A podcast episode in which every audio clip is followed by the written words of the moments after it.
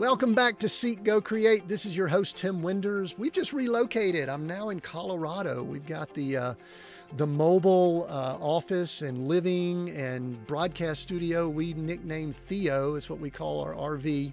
And we've got them now in Colorado. We, for this month, are visiting our grandchildren, and I am parked just a few feet away from their house. My uh, my daughter and her husband have a new house that allows us to park here. So I am so excited to be here because we get to hang out with our two and a half year old and our five six month old granddaughter. And I tell people all the time that a two and a half year old is about my mental state most of the time. So we have a lot of fun together. So uh, some of you folks will know that if you've been listening in to Seek Go Create. I'm inquisitive and curious and love to ask questions at about that two and a half, three year old level. But glad you're here. We've got a great guest, and I'm going to jump right in. We've got uh, John Sanders with us. Him and his partner Les Hughes are the co-founders of something called EntrePastors, and they're co-host of the EntrePastors podcast. John and Les have come together listen to this, to empower pastors to maximize their God given talents, to take better care of their families, and become better pastors in the process. And so we're going to be talking about ministry, we're going to be talking about money, we're going to be talking about business and bringing all those together. John, welcome to Seek Go Create. Tim, thank you so much, my friend. I'm glad to be here and looking forward to our conversation. Yeah, I'm glad you're here too. I, I you know, we have a lot of people that come to us wanting to be on the show, and we reach out to some people, and y'all's y'all's I think one sheet or bio came across the desk, and and I've got some people in my family that kind of weed through things, and they go, I think you're gonna like these guys. And I read through it and I go, yes, let's sign them up. Let's get them on the podcast because Thanks, I love, I mean, people know we talk leadership, business, ministry, we mash it all together here.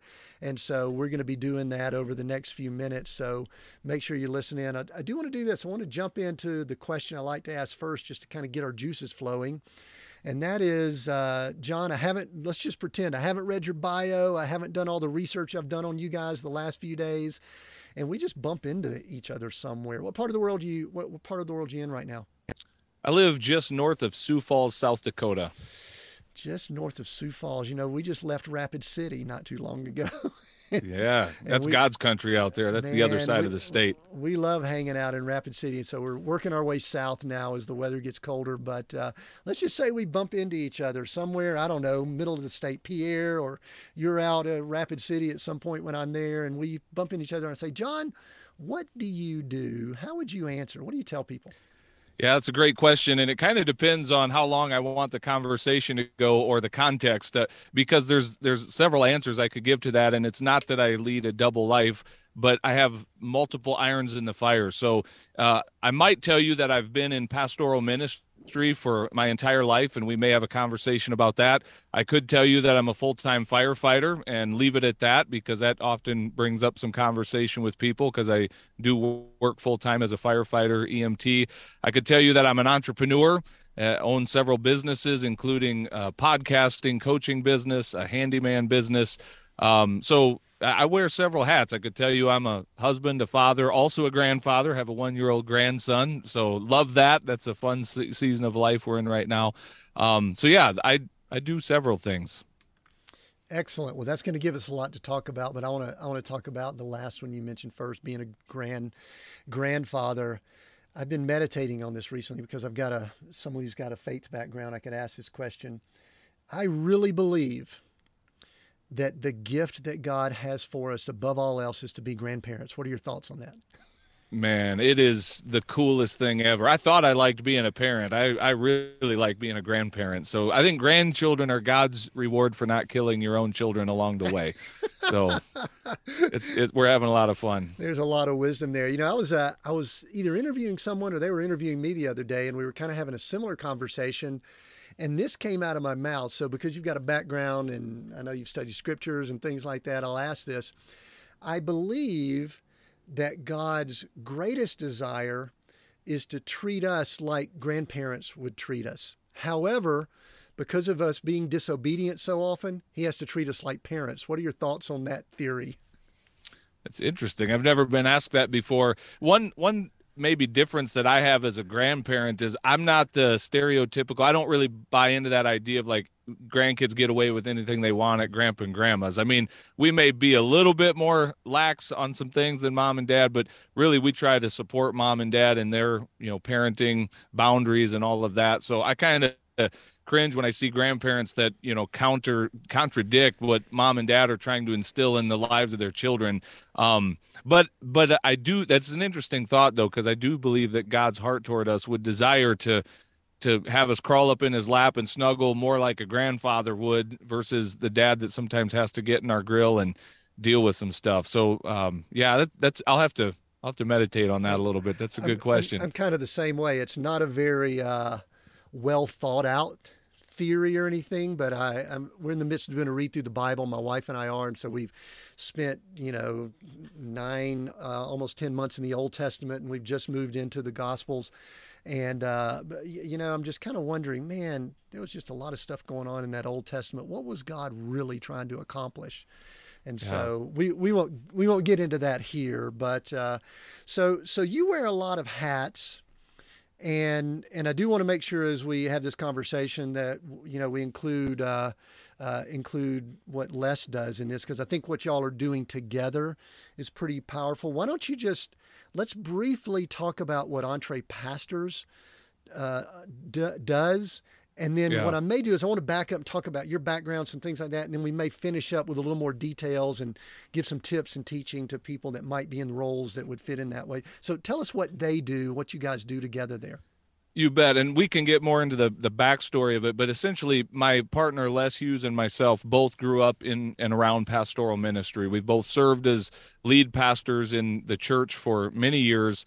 And we both in our own separate journeys kind of came to the realization that the way that we've been told and modeled that full-time ministry looks like you know there's this narrative that says if you want to serve god full-time with your life it looks like this very narrow thing where you have a professional i'm going to use air quotes professional career that is primarily centered within the four walls of a church building and nothing wrong with that. I'm not saying there's many godly men and women that are serving in that capacity and they're serving out of good hearts but but we both have discovered some massive limitations that that model has produced. We've both come to realize um, some of the damage that is being caused in pastors pastors lives and that of the churches they're leading. And uh, we decided to do something about it. Here's kind of the big idea behind EntrePastors we're, we're taking the word entrepreneur and pastor and mashing it together and we basically say we are done with that narrative of the starving pastor. This idea that to serve God in pastoral ministry is also synonymous with being broke and barely making it financially that somehow that's a sign, you know, sign of your righteousness or holiness we're done with that narrative. And our message to pastors is not, hey, go make more money at your church, have them pay you more. It's let's get you out in the marketplace where, by the way, there's a whole lot of unsaved people and a lot of ministry to have to happen out there. But there's also no ceiling to your earning potential. Let's go launch a business and let's thrive financially and lead the church. And we think it forces a lot of healthy conversations within the church. And we can get into some of that if we want. But that's really what we do. We help pastors think differently about money and business and finances, and we help them launch businesses so that they can thrive financially. Yeah. And, uh, I think we might have said before I hit record that this topic excites me to no end because what it is, what, what we're doing I believe is we're admitting that there's some flaws in the current structure. And Absolutely. I'm a, you may not know my background, I'm a system, industrial and systems engineer from Georgia Tech. So I keep looking at the systems that we have in our current, I'll call it the religion, the world of religion. Yep. um, and and I just see that there's so many things that are broken there. And you know, in a lot of in a lot of areas, you can't have these conversations because people don't want to hear it. Now, I yeah. think the pandemic and a lot of things that have happened have opened us up to be able to talk about it a little bit more because it didn't work well through the pandemic. Right. And and we're still seeing right. those repercussions, right? Tim, what I've been saying before the pandemic even hit, on uh, I was saying to my audience on a different podcast, which was for pastors, that the model we call church is broken, and it's time we fix it. And I'm trying to make the case for that, and it's not hard. All I have to do is point to the thousands of pastors who quit ministry every single year, and they don't leave healthy. They leave feeling like they've completely failed. They feel that they're discouraged, they're depressed. In some cases, they're questioning their faith altogether the church was not doing great. And, and I want to make a quick distinction. The Church of Jesus Christ, the Big C Church, is in great hands. It belongs to Jesus. It's the institutional church that we have built, the model that we have called church. Um, it, it's time to overhaul that thing and change some things. And I've been saying that even before COVID hit. And certainly what we saw in COVID was that our model didn't survive – a pandemic very well you know and and so again i i'm excited about that i know at at first glance that may sound really harsh or may sound abrasive or sad and depressing I think the best days of the church are still in front of us. I really do. And I think that uh, there's some shaking going on in the church right now. And part of that is let's get pastors out of the, you know, oval or the, their, uh, what do they call it? Their ivory towers. I almost said the oval office. That's a different, uh, different place. Uh, let's get them out of the ivory tower of their offices and let's get them out into the marketplace. Let's get them back on Main Street where the people are at you know? So anyway there's a lot about it but i i think that it's time to see the church get healthy again and we we hope to be playing a part in that story at some level. Yeah john some of the things i wonder and this is kind of the way my mind works and for those people listening in this is not unique me saying this is uh, you know I, I think we're taking something that is really a kingdom of god um, something that's that's within the kingdom of God, and we're trying to attach system of the world principles with it is the reason why church has become the way it is with the debt that they're bringing on with the way they isolate themselves and I and I mean that in a nice way even though it sounds harsh. Churches basically build their little walls I'll say it in the harsh way. I really say it John. Many ministries out there, pastors, churches, etc., they're really trying to build their kingdom instead of the kingdom of God. And yeah. they get kind of comfortable within their whole little world. And if I say anything you'd love to disagree with, I'm going to give you a chance to do that. And I think what they're doing is they're trying to use world system principles instead of that wide open kingdom of God. And uh, and and I think that that's really what's getting uh, causing a lot of issues. What are your thoughts on that? Yeah, I don't disagree. Maybe one caveat I would put on that because I, I want to give the benefit of the doubt to the majority. There, there's certainly some bad eggs out there. Always has been, always will be. But by and large, I want to give the benefit of the doubt to the many men and women who have led the church or you know been a participant in the church.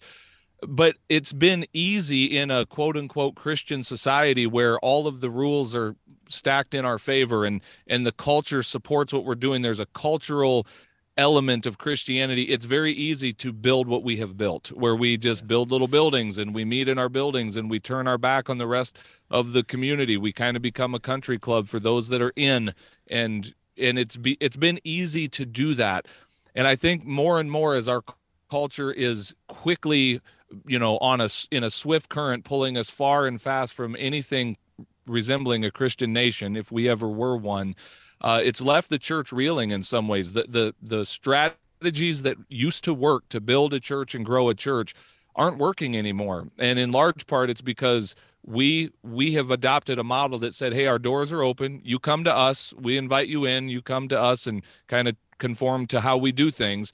In and that's totally opposite of what Jesus told us to do. He told us to go to go into the world and to reach people.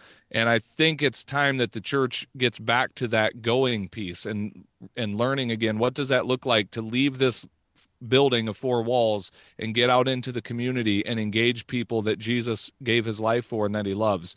So, yeah, there's a lot to it, but I don't disagree with anything you're saying there, Tim. Yeah, the, the reason I like that, first of all, great job using the middle word of our description, go. Most people then can kind of know where that comes from. But yeah, I, I, I guess maybe that is something that is bothersome to me too is that you know they we create these comfort zones in churches and all. And you may not know this. I spent a couple years in Bible school and I jumped in as a business guy, being around a lot of people that their goal in life was to become a full-time minister. That was their goal. And and there's also a pecking order. I don't know if you've noticed this, but you start getting around people that call themselves followers of Christ, Christians, and and they really believe their life is set apart. You know, they quote the scriptures for, uh, you know, he knew you at the beginning. You're called to this and all that. All, all those words. I'm I'm not as cynical about them as I sound, but uh, I'm sure you know what I'm talking about. Right. And, and so people say full time ministry is the absolute pinnacle, and probably being a missionary in some third world country is just a little higher than full time ministry in you know one of the first world countries. And and then I think people go into it, and I'm not sure a couple things. Number one, I'm not sure that should be the goal. And then number two, I'm I'm not sure that people really have the capacity. And when I say have the capacity, I'm not really sure that that's what we're designed to do. And we could we could look at scriptures to back that up also. You know, I mean, I, I really do think that in the ministry settings we have where people are being trained, I think that we're pointing people in, in a direction that's going to set them up where success is going to be even harder. And that's what you guys address address, I know. Yeah, there is a flawed dichotomy, Tim, that we've really accepted for far too long and it's what we call the the sacred versus secular ideology that there's certain parts of life that are sacred that god cares a little bit more about those things and then uh, you know if it doesn't fall into that it's just secular icky worldly stuff and and so to a kid growing up in church that phrase full-time christian ministry that means one of two things. Like you said that means i'm surrendering my life to be a pastor or a missionary. Nobody ever talks about being called to full-time ministry and as a result i'm going to start a business and honor god and glorify god through the products i create and the people that i serve. And that's a that's a travesty because i'll tell you what it's done is that has pushed a lot of good people into pastoring that god never called to be a pastor. I've seen it time and again. People wanted to serve god with their whole life and they suppressed the very thing that god put in them and tried to push themselves into a mold of being this full-time pastor and they were miserable in the process. And and nobody was blessed by by their leadership or their their service because it was a round peg in a square hole.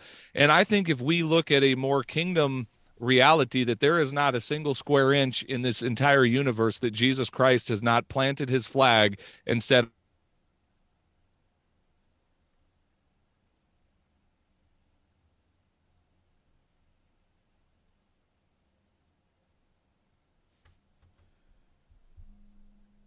they they are just as much in a sacred line of work as someone standing behind a pulpit and preaching.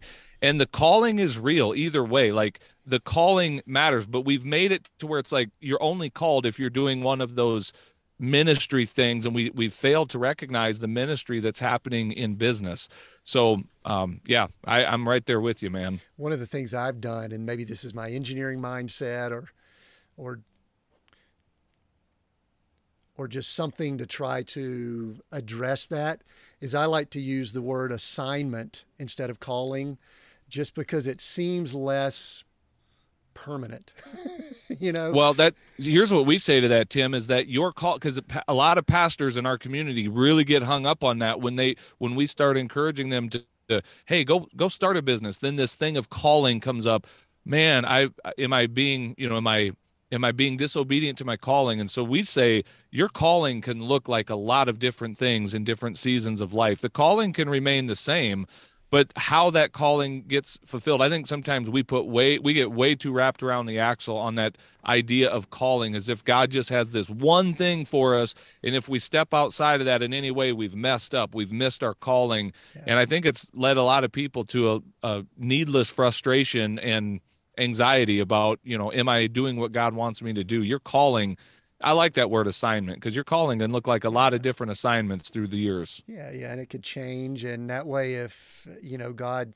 takes you in a different direction which we see that in scriptures yep. all the time i mean you know did moses question his calling in the 40 years that he was you know, in quote unquote exile or out out in the desert. No, I mean, I, and so, which which kind of leads me to, I think the thing that should be one of the ultimate authorities here, and that is Scripture.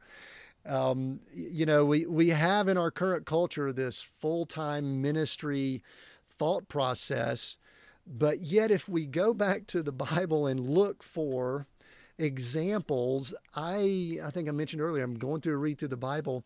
We don't see that many examples of that, do we? I mean, correct me if I'm wrong, but you know, one of the yeah. greatest ministers of all time that wrote most of the New Testament, he made tents. Yeah.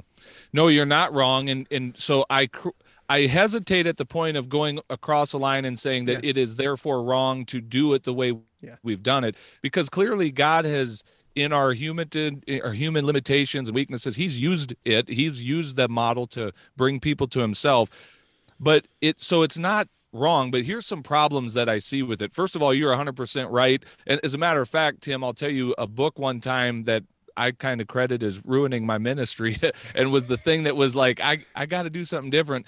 Uh, you I'm sure you've heard of Francis Chan and his book Letters to the Church. He opens that book with the question if all we had was the New Testament to build our church after and model it after would we would our churches look anything like what they've looked like? And that was a haunting question for me leading a multi-site church. I had cast the vision for this thing. I had called people to follow me. Let's go. Let's build this.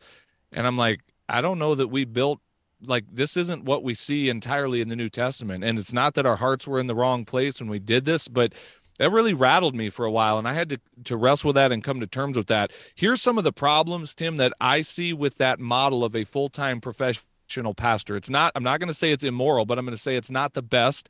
And here's why. First of all, I think that it encourages the body of Christ to sit back and become consumers because we watch the one or two full-time paid guys and gals and say that's why we hired you pastor and Ephesians 4 makes it very clear the pastor's job is not to do all the work of the church. The pastor is to be the equiper of the saints to do the works of ministry. And so when when we force the issue of having a pastor that can't be full-time in the office because they're out in the marketplace, that automatically forces that conversation of, well, I guess the body's going to have to step up and do what God has created the body to do because it's not a one man show you know? I i also don't love what we see in the church today where so many pastors have become dependent upon that one stream of income and it can cause them at times to hold back in their preaching or their leadership or you know confronting problems because they're afraid of that board that signs their check or that power family in the church that pulls a lot of you know giving. And so and we see that. I mean i think there's a reason we see the church in the united states drifting far and fast from orthodox truth as revealed in scripture. There's bottom line pastors that are weighing the cost of do i get my pension in two or three years or do i hold the line of scripture on some of these things that God has been very clear about. And I think we see how that's going. I love the idea of a pastor that's not dependent upon that paycheck. And you're not going to threaten me with, with, retribution if I preach God's word boldly and with power and truth. Like I don't need your paycheck. I've got a business over here and it's it's you know compensating me just fine. So I there's a lot of benefits we see to having pastors out in the marketplace and not in that model of just fully dependent on that one income from a church. Yeah, and just to maybe keep throwing out scripture here, the, the scripture in Matthew 6, uh, 20 something, I don't, don't have exactly, you can't serve two masters. I believe what you just said screams at me, and that it is very difficult to, in many situations, do what God's telling us and also be concerned about our salary paychecks and things like that. I, and and the reason I say that is I'm a business guy and I've dealt with that myself. I mean, we all deal with that, but if you stack the cards against you, it makes it even tougher. I I believe so. I I think that's I think kind of it's, at the root of our first world issues is how to strike that balance between you know how, who do we serve? Who do we really mm-hmm serve. And I think going back to maybe some of the roots of what some of the challenges the church are, they're probably not serving the proper, you know, the two that are that are there in that uh, in that scripture. And there's probably a lot of other scripture and all that. And I, I'm I'm with you. I don't want to beat up on what people are attempting to do, But but my observation is I've kind of seen this progression. I think people feel like they're supposed to go into a ministry situation. They start leaning that direction. They go they go get some training or they start doing it and they they end up going down and they've got pure hearts. They really do. But then all of a sudden, they're married, they've got kids. You know, their kids can't do certain things, their wife's scrimping and all that. And then all of a sudden it starts causing some fuzziness with that that serving, you know, who they're really serving. And then once you kind of start crossing over some of those barriers, uh, it's uh, all of a sudden compromise comes in. And and I hate that, but I, I think that's a battle that we all have almost on a sure. daily basis. I'm not sure. saying it's true. We all deal with that, and I had to purge a lot of that as a business guy. So, anything else, just in general, you know, we're talking general church and all that. I want to kind of, as we move through this, I want to talk more about your background, and maybe you can talk a little bit less and kind of how y'all have come to be where you are, and and and all of that, and then maybe we'll give some tips and pointers as we wrap up. But anything else, just in general, church issues that we're facing and and challenges that we have. You know, I'll just mention one other issue and we won't go deep down this road, but there's two. If you were to ask me what I think the two biggest challenges in the church are, one is the financial uh, struggle for pastors, and we're, we're addressing that. The other is how most churches are structured. Um, again, I don't know where we got this, where we looked at a couple human forms of government, you know, parliamentary procedure uh, the federal government of Congress. We look at the, these institutions of human government and we say, hey, let's build our church like that. Let's set some bylaws in place where we have a board and we've got committees, we've got voting, and you know this political process that's been brought into the church. That has also added to the stress that so many pastors are under. They feel that they've been called by God to lead a church and yet they can't lead past these broken archaic bylaws that put people into leadership roles that god has never called to lead the church. And um and so you've got pastors that are really locked up. And the reason i'm bringing this up is we run into this quickly when we start having conversations with some in our community about hey let's set you free to get out in the marketplace and plant to you know build a business whatever that issue is right there to block the door for many because well my board won't allow it or my church would vote against that and again where we ever got this idea that the church was to be led by a quorum of 51% majority vote whatever it's just it's it's totally human politics that we've brought into something that I don't we don't see any of that in scripture. You don't see business meetings and voting and Robert's rules of order which many churches that is the the document that governs their business meetings and whatever. So it's again, I'm not saying that God hasn't worked in spite of that, but it is a massive problem for the church moving. Because here, I'll tell you this, Tim, we're seeing right now churches that are starting more and more to recognize like they're they're getting close to being on life support, and and yet that system will keep them locked in until it's too late to change because they do they will not make the changes necessary to to get out of the the death spiral that they're in and to bring new life and and go reach their community because the old guard has the votes. They have the political power to just keep this thing going right into the grave so it's a really hard thing to overcome. I've I've helped some pastors do that with their churches and rewrite some bylaws and get some healthier um, you know leadership structure in place. But that is almost it, it almost takes an act of Congress to get that through um, in most churches. So anyway, that those yeah. that's another area we see pastors struggling in the church. Well, what's amazing too, and I mean this is a somewhat of a sacred cow, is that there are a lot of people that they think pastors are supposed to be poor. They hundred percent. They really do. And I'll take it even further. The, we went to a Bible school. I won't mention the name. Got a lot of good stuff there, but also a lot of I saw behind the curtain of a lot of what we're talking about here, because we really are training up people to believe this way, and. Yep. And because we were considering, my wife and I have our, uh, you, you know, our masters in biblical studies, and and we were considering getting ordained from this organization that's attached to this Bible school that I will not mention here. And one of the parts, we're business people. We we bring in very good income from our businesses and things like that. And one of the requirements for being ordained by this organization is that 80% of all of your money has to come in from the quote unquote ministry. Unbelievable. So I was sitting here doing the math, and this was at the time, I was figuring we're going to have to have seven figures coming in personal income from that ministry to, to be able to. I mean, they're like baking in poverty mindset. 100%. In my opinion.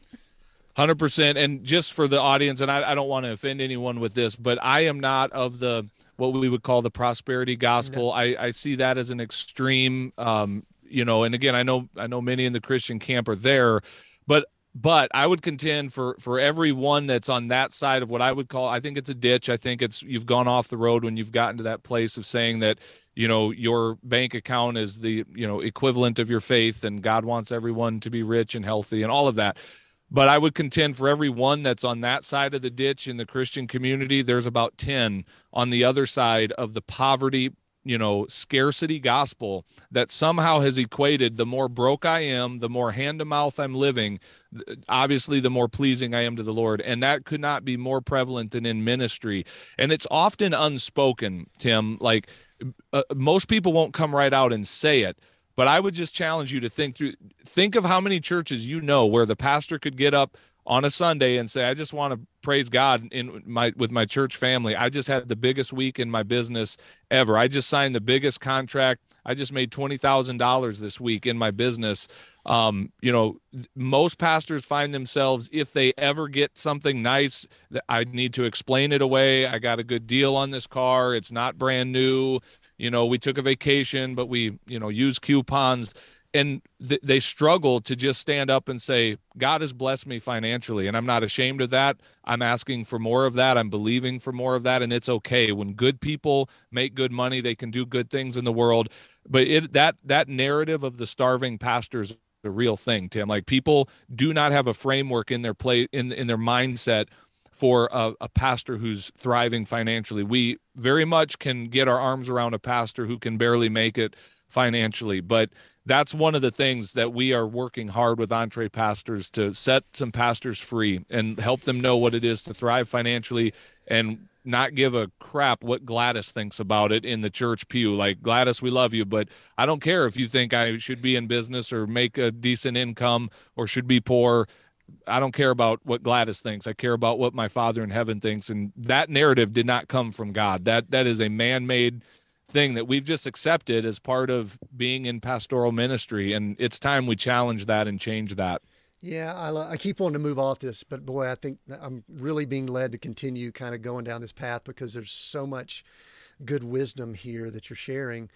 And John, the I had two thoughts that kind of came to mind as we were going over there. I want to ask you if we're structured poorly in many of our local churches and things like that, what might be another structure? The reason I want to ask that is that while we were going through our ministry training and all that, my wife and I actually started a 501c3 nonprofit, and it was specifically to to do things like bring business principles into uh, current church settings or whatever ministry settings. And we actually I, I, actually coach and work with some ministry leaders not local pastors but ministry leaders helping them have business principles. But i i do believe there's different principles. You you brought up francis chan. You know he actually got a lot of criticism because he had a big what many would call mega church that he mm-hmm. basically shut it down and went to some other concepts. And a lot of people a lot of people felt very condemned by his actions, which he was just trying to follow after the Lord. But, but I, I, I, there's another thing you said. I'm kind of building up to a question here. Was the prosperity gospel? I spent the 90s in what many would be a prosperity gospel church, where the pastor was very flashy, cars and name it and claim it, all that kind of stuff. It's kind mm-hmm. of where I was at the time.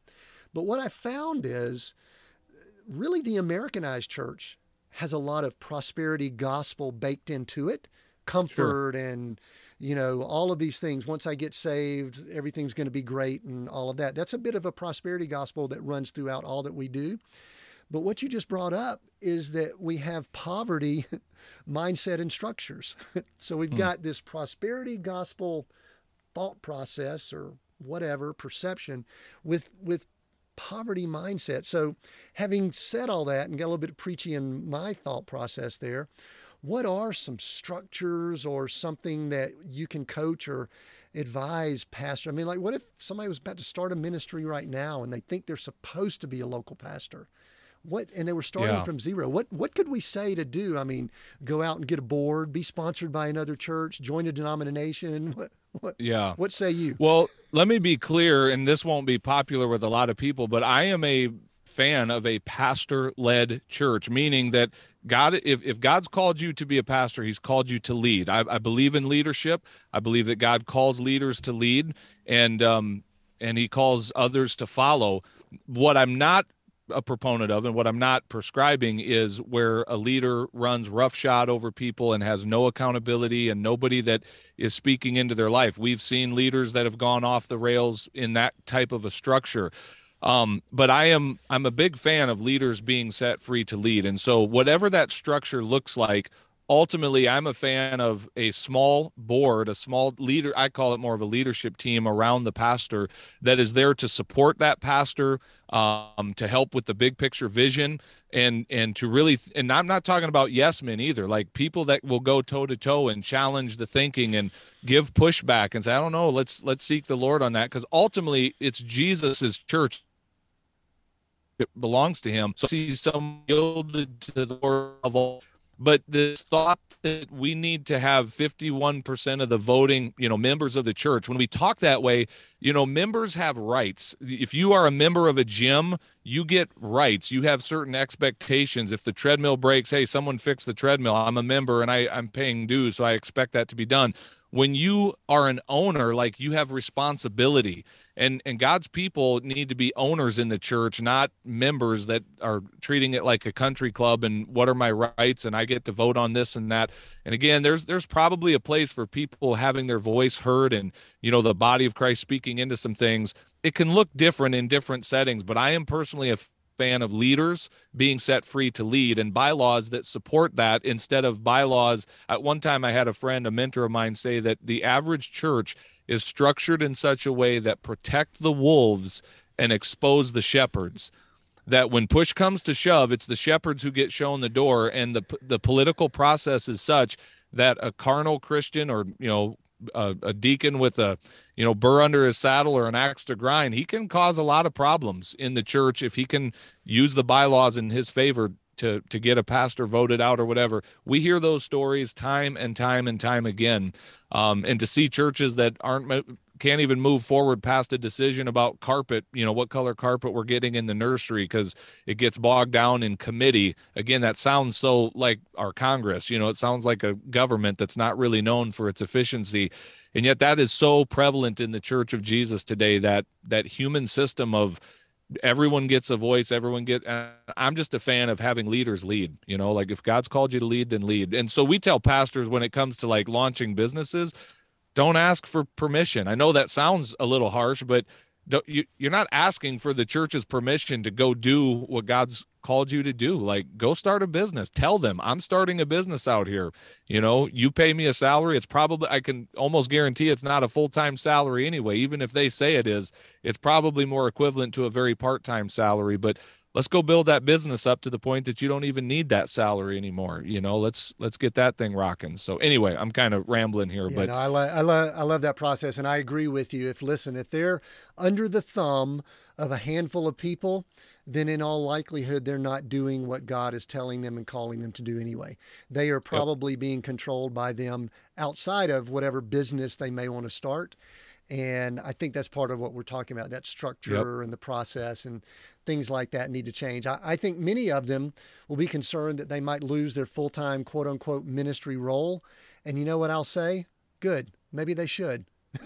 Yep, that's where I'm at. I'm and that's where I don't want that to be a fear anymore of pastors where that's just not something they're holding that dearly too because they recognize that regardless of where their income is coming from, they're in ministry and they're in full-time ministry even if 80% of their time is running a business out in the marketplace and 20% of their time is using the gifts that God has given them in this community called the church. Um, I'm okay with that. I'm very okay with that. Yeah, I, I think that, and I mean, we say this in the business world all the time. If it's time for people to go, it's time to go. And just because it's a, a quote unquote small c church role, that's okay too. Yeah, I mean, one of my best stories coming out of someone that was starting a church. It didn't go as planned, so he kind of had to back away from it, and he started driving for Uber and Lyft. and I keep in touch with him because he's a good friend of mine. And you know, it's interesting. We talk about you know marketplace Christianity and business's mission and just being out in the world. I can almost guarantee you, you would be hard pressed to find anyone that is able to minister to more people than him. Oh, 100%. Yes. think about the people getting in and out of his car late yep. night in bars. You know, when he all of a sudden sees that the destination is Planned Parenthood, guess what he's got that it's rare for a minister to have? Yep. He's got a real ministry opportunity for about the next Absolutely. 30 minutes.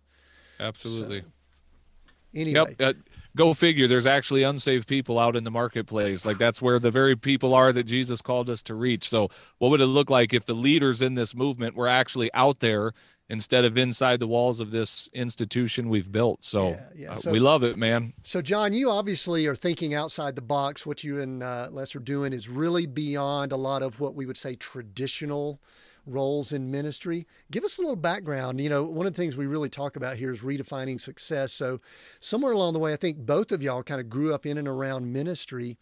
Yeah. Somewhere along the way, you started changing your perspective and thought process. I don't know if that was a significant event or just a, a long journey. Give us a little background and tell how that came to be. Well, Les also grew up in in uh, full time pastoral ministry. He saw that his dad also owned a grocery store at, at some point in his uh, journey, so he he had that side of things as well. But for for my story, yeah, I grew up in that, and I and it, by the way, I had a great experience. Some pastors' kids can't say that. I I fell in love with the church. I really did. I learned to love the local church. I love the community. I love serving in the church. Um, but I did watch my parents struggle financially, and I made that correlation at a young age because we are pastors, we are poor. Like that, and I didn't really question it a whole lot. I mean, there were times along the way I wished that wasn't the case. That was probably one of the biggest things that kept me from surrendering to God's calling that I sensed He was leading me to to preach. And I, I ran from that calling for a while, and that was again probably a big part of it. And here's the thing when I finally came to that point of surrender, it be clear, it wasn't just the money. I was afraid to preach. I was afraid of all of it. So I was like, God, I think you're making a big mistake asking me to, to do this. But somewhere in there, I also made the, the willful decision to not do well financially, that in order to say yes to God's calling to preach, that also means I'm going to not do very well financially. And it's amazing when you make a mental choice, a decision like that, subconsciously like the rest of it lines up. So for a good part of my pastoral life and it's not that we were broke or in you know excessive poverty but living in that place of man i hope when we run the debit card at the grocery store i hope it, there's enough in there to clear and we have enough for groceries. Like I I regret th- that many years of putting that kind of pressure on my wife and family when I could have said from the beginning, no, it's not going to be that way. Like I'll serve God, I'll be obedient to that, for me it had to come to a point our church took off it grew everything was going up and to the right. We we grew to six different locations had a really awesome story.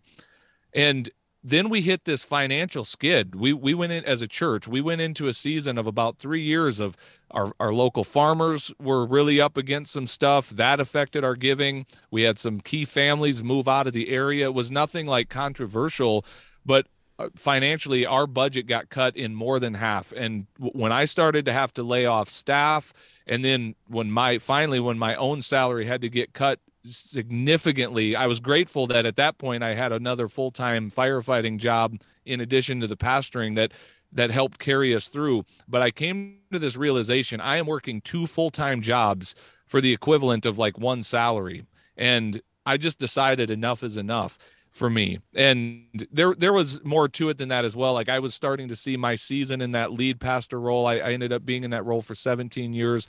And I saw me entering into a new season of ministry where I'm working with many churches behind the scenes by serving their pastors through what I'm doing now. Um, but it it was time. It was time for me to step out of that role and to step into something more profitable and um, I'm I've been on that journey. But boy, I had to work through some stuff mentally, Tim. There's some mental uh, mindset stuff that I had to work through in that transition, and it was in that journey I realized, man, if I'm here, how many other pastors are in this same place, and what would it look like if we show them a similar path? Their, their story probably will look different than mine, but what if we showed them a path forward to to get to a place where they're not dealing with some of that stuff I just described. So that's a little bit of my background and Yeah. kind of how I got to where I am. I'm I'm just curious. I want to dig a little bit deeper on some of the things you really struggle with with that mental aspect because I think someone listening in this might be as valuable as anything we've discussed. But because you mentioned it earlier, we've seen we've seen a lot of pastors what I think the world or church people like to call fall. you know, compromise. They whatever words we want to use. And and I I've not shied away from having conversations about that from a leadership standpoint. Sure. Uh, you know, just if if they're just being a jerk, that's not right. If they're doing a lot of other stuff, that's not right either. You know, with with you know messing around or um, you know sexual stuff or you know pornography, any, Right. anything that we want to bring up. And and so I, I'm just curious from a standpoint of obviously you had at some point you had some confidence that you were doing what God wanted you to do. And then at some point along the way that started shifting and some stuff starts happening inside your head. And to whatever extent you would like to share what's going on in the head of someone because it can manifest in a lot of different ways. Yeah. Yeah, that's so good. Well, first of all, yeah, I just want to say uh, I, I agree with that as far as shooting our wounded, the pastors who fall or step into, you know, moral failure, whatever. In no way do I condone those actions, but I also we recognize that when people are under stress, sometimes they turn, you know, we all cope with stress. We turn to different things and and sometimes those things th- that become very unhealthy are us searching for relief from the the pain and the stress that we're in. So that doesn't condone those moral failures or those poor choices because a lot of people get hurt in the wake of those leaders who fall like that. Um, but but certainly there's there's more to it behind the scenes than just man he, he cheated on his wife or And- yeah go ahead and one piggyback does it does it ever cause one to question their faith because someone in full-time ministry uh, the, the people i've seen that are moving in that direction have this thought that god's going to take care of everything and everything's going to be awesome. I mean that's a little bit exaggerating but i think you know what i mean? Yeah. So all of a sudden when you know church is going down staff having to let people go close down facilities uh, whatever it might be what does that do for one's faith also if they're thinking everything's going to be so that's the that's the prosperity piece that i was talking about Yeah. earlier that we think everything's going to be awesome. Uh, that's never promised to us. Yeah. So i'll share you just with you transparently i had many conversations with the lord in that season where where the the stress was mounting the financial pressure the things that i was asking for. And i was claiming the promises in scripture like god you said all we have to do is ask and in your name and it, it'll be done. And and i'm praying for needs in our building and our budget and our attendance and and all these things. And here's this is going to sound negative and i don't mean it that way. I came to the conclusion tim that God was not as concerned about those things that I thought were important. And that first that so that was a crisis of my own faith, not in God, but faith in the system. Like I basically heard God saying, "John, I don't care about your building that much. I I don't care that much about the budget that's struggling like and so it never really rocked my faith in God. It rocked my faith in man, I built something and and and God allowed it. I mean, he walked with me, I walked with him to some degree like he blessed this for a while, but then I just feel like God quit blessing it. And I don't know what to make of that entirely, but I'm just like, okay, it's time for me to be done in this capacity in this role because I'm going to move on to something different that God is blessing. And so it's I don't claim to have it all figured out, but I just knew at that season in that church with with my leadership like I had done what all I could do and I didn't have a clear vision of hey, let's throw everything out and and so like I had I had cast the vision for that. I had led people to this place, so it's really hard to say, "Hey, let's let's burn it all down," you know. And, and I didn't know that that was the right decision anyway. So it was like it's time for me to transition out of this. So it was a crisis of faith, but not not my core faith of who holds my salvation and you know who my ultimate faith is in, but faith in so much of the system that I had been taught. This is what success looks like in the church. These are the these are the targets we should all be shooting for. I came to realize, at least in my story, God wasn't that concerned about those targets. They they weren't his targets. So I had to shift. Yeah, I want to remind everyone that one of our taglines here at Seek Go Create is redefine success. And you almost said it perfectly there is that many times the what, what we perceive as quote unquote success that's not really what God, I mean, I, I can almost hear God saying to me at times, I didn't tell you to do that. that's yeah. not, that's all you, you know, you, that's all your deal there. But, but I did this, but I did this, Lord. Yeah, I know you did it. That wasn't me. I didn't ask you to do that. I mean, we've got examples all throughout scripture of that. We should know yeah. better, but yet we yeah. don't. I do love, John, that you did the one thing that I, this is the one, uh, immutable truth is that you sought the Lord instead of seeking medication or solutions and, and you may have done some of that too because i think we're we're all human you know and but i think one of the challenges we see and if we can say anything to encourage someone who might be in a similar situation right now that's listening uh, you, you, know, don't start surfing around on the internet. Don't start, yeah. you know, you know, in your counseling sessions, fantasizing and stuff like that. Don't start going out to local places and all that. Don't do any of that right. mess seek the Lord.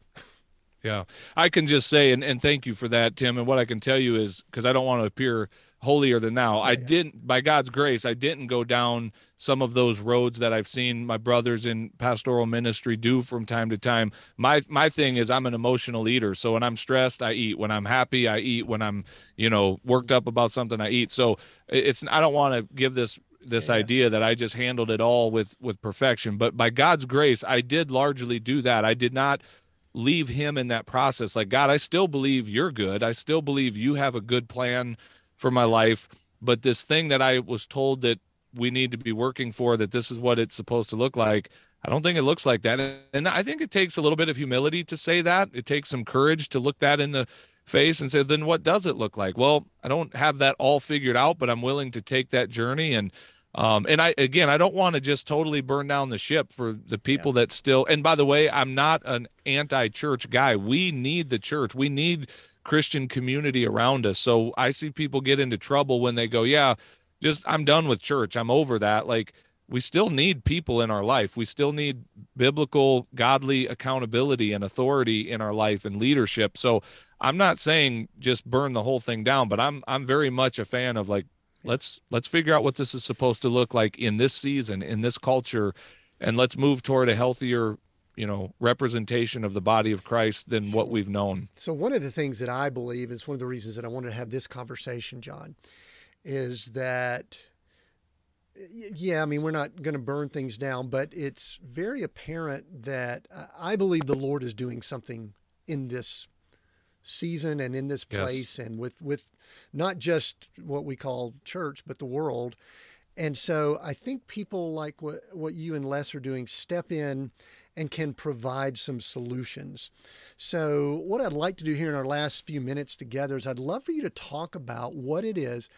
And and I, and I want to kind of frame the listener. There could be someone who's listening that need this or they may have a pastor friend or go to a church or something like that. So don't check out just because you're not a pastor. Yeah, that's but good. What are you guys what what did that lead to you setting up and what are you doing to help with the situation? Yeah, that's so good. It, we have our signature offer is what we call a pastor's roadmap to financial freedom.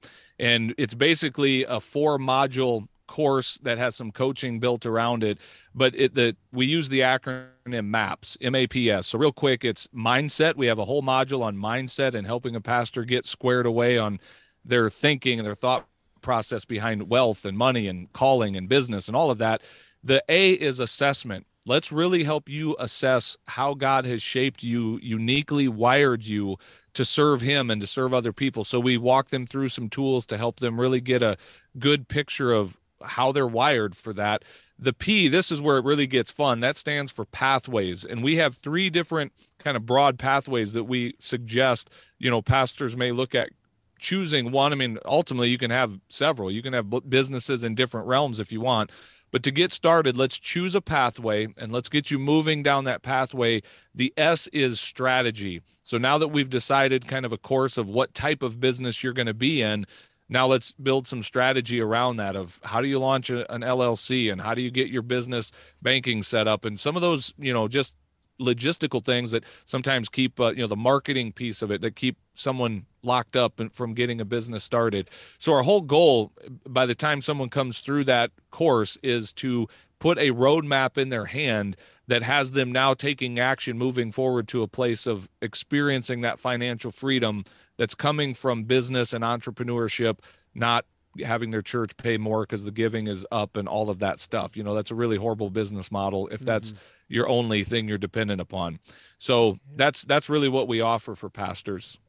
So one thing that's fascinating to me, I'm going to ask you this question because you brought up the coaching uh, portion of that, and I I consider my a coach. I'm self I'm a coach. I work with executive teams and VR Foundation, our nonprofit. I actually work with ministry leaders. I, I actually, and I, I don't think I'm putting the coaching role at a higher level than it should be. But my observation for people that are really doing coaching in today's world is it's one of the best examples of pure discipleship that we have in our society today. Yep. And I'm not saying it's the best, and that's, I mean, I think we should be having it in a lot more areas, but you guys probably spend a lot of time. You coach, you call people out if they need to be called out, you encourage when you need to encourage, you give them paths and options and things like that. That to me sounds like discipleship. Yeah, I think the word discipleship, leadership, coaching, that they're all synonymous. Those those are all the same things in many in many ways because it's life on life. That's what it is. And you're pouring into someone and mentoring them, guiding them, you know, from where they are to where where they'd like to be. And so, yeah, I totally agree with you. Yeah, John, what are some of the things that I think you mentioned some earlier, maybe their board won't let them or their mindset, but what are some hindrances to someone stepping into uh, the structure and the system that you guys have with EntrePastors. And then I'm going to go and ask my next follow-up question. Can you have can you give us some success stories? Can you give us some you don't have to give names or anything, but tell us some examples that have worked out and then I may have one more question, but that'll I'm going to give you some time to to talk about those two. Some things that might keep someone from stepping into what you guys do and then success stories. Yeah. In addition to the ones I've already mentioned, another really big yeah, but well, I'll give you two. One is time. You know, the average pastor's overworked already. They're already working way too much. And so they'll say, I'm already too busy. And now you want me to go launch a business. But there again, that's the point. Let's really look at the how you're using your time. We all have the same 24 hours in a day, and chances are really good because of this broken structure we call the church you you're you're working way too long for people who think they own you and they don't. And we need to get you set free on that. And guess what? We'll create the time and space and margin in your life not just for business but for some of these other things that are probably being neglected as well. So time i don't have the time to launch a business is a big one. The other one is pastors say i can't afford you guys. I, I would love to go through this roadmap to financial freedom. I'd love to be in your mastermind. I can't afford it. And so again, that's it's maybe a reality, but something we got to coach around. Like we want to help you get to the place where that's not a limitation anymore, where to pay $500 a month to be in our mastermind is not something that is like, oh, my goodness, I can't see that. Like you, it's there because you're creating that wealth and income through your business. Um, success stories. Oh man, we've got like I'll tell you about Gwen. She's one of our rock stars. That her and her husband launched a archery business that had been a dream of theirs for a long time. It is up off the ground. They're in the schools. They've got tournaments in, the, in you know coming to their location now. They're, they're in Oklahoma, and uh, they credit in large part Entre Pastors with really giving them the push and the guidance to get that thing up and off the ground. I'm thinking of another pastor right now that uh, has launched a pressure washing business that uh, started with us and really didn't know which direction he was going to go. He's out in the community having a blast doing pressure washing. Um, we just heard from a pastor this week who went through one of our who went through that roadmap and he's like i've got so many ideas and i'm seeing progress in some of these areas and that stuff lights my fire man when i get those messages from our pastors that are moving forward down this road and starting to see the fruit um, it's it lights me up so yeah we've got many success stories of pastors that are doing it yeah one of the things that just crossed my mind is that it would be so beautiful if either some of the church boards or whatever would back up some of the funding, or if there were some people in the congregations that would support. I mean, I, I mean, I, truthfully, our our foundation may have some interest in scholarshiping or doing some things like that. I I do think people need to pay some on their own though. Yeah, You know I I'm mean? Torn on that. Skin in the game. Exactly. I'm torn on that. That's the many pastors' first go to is well, let me have my church pay for it. And I'm not always opposed, but it's that if, if something's given for free, and we've seen that actually, we've seen mm-hmm. where if something's given for free, it's it's valued at that. So I do I love the idea of a scholarship, but I also there needs to be some kind of skin in the game that because when I hired my first professional coach at a thousand dollars a month, I, you better believe I showed up motivated to those calls because I've never had a thousand dollar a month payment on anything ever. so to invest that into coaching uh, felt terrifying at the time. So I get it. Yeah, I, I, I agree with all that. And I, I, I think back to some masterminds I've been a part of. This was when we had real estate companies, so it's a higher ticket. Um, you know, these were six figure masterminds, six figures Yep. a year we Yep. spend. It's all relative, but uh, I do agree. And, and some of these things are valuable. I think it would be so cool, and I'm not one, but if y'all have got masterminds where people get together and y'all meet on a regular basis, man, I'd love to be in that group. I'd love to be a part of it because you've got Well- people that are hearing from God, I would hope. And then you've got people that are pursuing business. That is my jam. That is where I love hanging out with people. So, someone who's a pastor that's just interested, I'm guessing that the Holy Spirit shows up in those sessions too, right? Absolutely. We we meet every week. We have powerful conversations. We have some great I would call them kind of the one percenters because they're pastors that get it and they're doing it, man. They're doing it in the or they're they're on that journey. Or they're at different places in the journey. But man, if you want to do that, uh, we can turn this interview into a sales call real quick and uh, get you signed up. So we we can talk about that. Yeah, yeah, yeah. I don't, I don't know if I'd be a good fit for some reasons, but for other reasons, I think I'd love to be a part of that. So, hey, John, let's do this in just a couple minutes. I, I, I do this from time to time, and I feel like this is a good opportunity. I just, I just like to pause and let you either something that the Holy Spirit wants you to say, or something that you need to encourage. If there's a, a pastor or someone who might know a pastor who's still listening in, I just want to give you some time to say whatever you want to say to that person that might be listening in. And then we got a few things to wrap up and then we'll uh, finish up. So, Yeah, that sounds say what's good. on your heart. Well, thank you for that opportunity. And one thing I always say is that I want to be an encouragement in these conversations because it is heavy. It's heavy stuff we're talking about. But I want to say whether you're a pastor listening to this or just a regular old church person, right? A kingdom uh, dweller, um, I want you to know that there is freedom. We have way more freedom than what we've probably been led to believe. We've been given such a narrow vision of what the church can be or what it should look like. And so, whether you're a pastor, if you're a pastor, I want you to lean into that freedom and understand like you can move in a lot of directions and God's not disappointed in you. And and if you are part of the church and you're trying to figure out your place in all of this, man, lean into that as well. Like grant that freedom to your pastor, to your church congregation and be excited about it. What could what if God doesn't want your church to look like every cookie cutter every other church? What if what if he had a unique calling just for your church to do something very unique in your community? I think there's a lot more freedom. So hopefully that's a word of encouragement and excitement for some people and not this drudgery of like we're doing it all wrong. It's like no, it's freedom. It's an invitation to to live free instead of try to be in this mold that someone told us church needs to look like. So Amen. I love that. I love that. Let's stretch ourselves a little bit, redefine what success might look like. Hey, John, where do you want to send people if they want to connect or get more info or whatever? Where do you want people to go?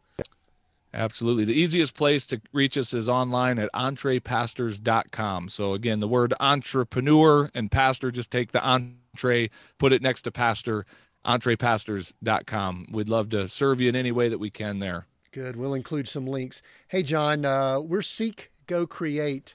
Last question. I want to give you one of those words to choose over the other two that might just resonate or speak to you right now and why. I love all three of those words, but if you force me to choose one, Tim, I'm going. What What do you think I'm going to choose? Do, do you have any thoughts?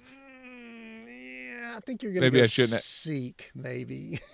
No, I'm No. going create. I'm going create. They're all great words, but uh, create, man. I uh, we we are created in the image of our creator, and and as a result, we've been created to create. And so I think in our culture, Tim, sadly, we've become way more consumers in the church than than creators. We've been consumers of culture instead of creating it. And I just think God has put, and of course, I'm an entrepreneur, so I'm projecting that on everyone. Maybe not, well, but I know everyone was created to create, so I can say that. You don't have to be an entrepreneur to be creative, but God put you here to make something. He put you here to create some relationships, to create some businesses, to create some impact so go create that stuff, man. Figure out what it is God put you here to create and go do it. I, I love the creative process and uh, I love that word. So let's go create something. Yeah, that's good. Good, good, good. Man, I love this conversation. I knew that I would. And I'm going to ask the big favor if you've listened in on this, take a screenshot either on your podcast player, if you're on one of our socials, and share this episode. I can guarantee you that as we were speaking, as either John was given word of encouragement or we were talking about things related to the church, all the good and the bad and stuff that's going on, you said, so and so needs to hear this. Yeah. Right now, share it with them. Share it with them because that's the best way that messages like this on podcast and YouTube and things get out because sometimes these aren't searchable. we need people like you to help us share the message. So definitely do that and uh, and get the word out with people. This has been such a great conversation. If you're in the pastor role or know someone, make sure you go check out Entre Pastors and uh, continue checking out all the notes and all we've got at seekgocreate.com. All that we've said is in great outline form there. Remember, we've got new episodes every Monday. Until next time, continue being all that you were created to be.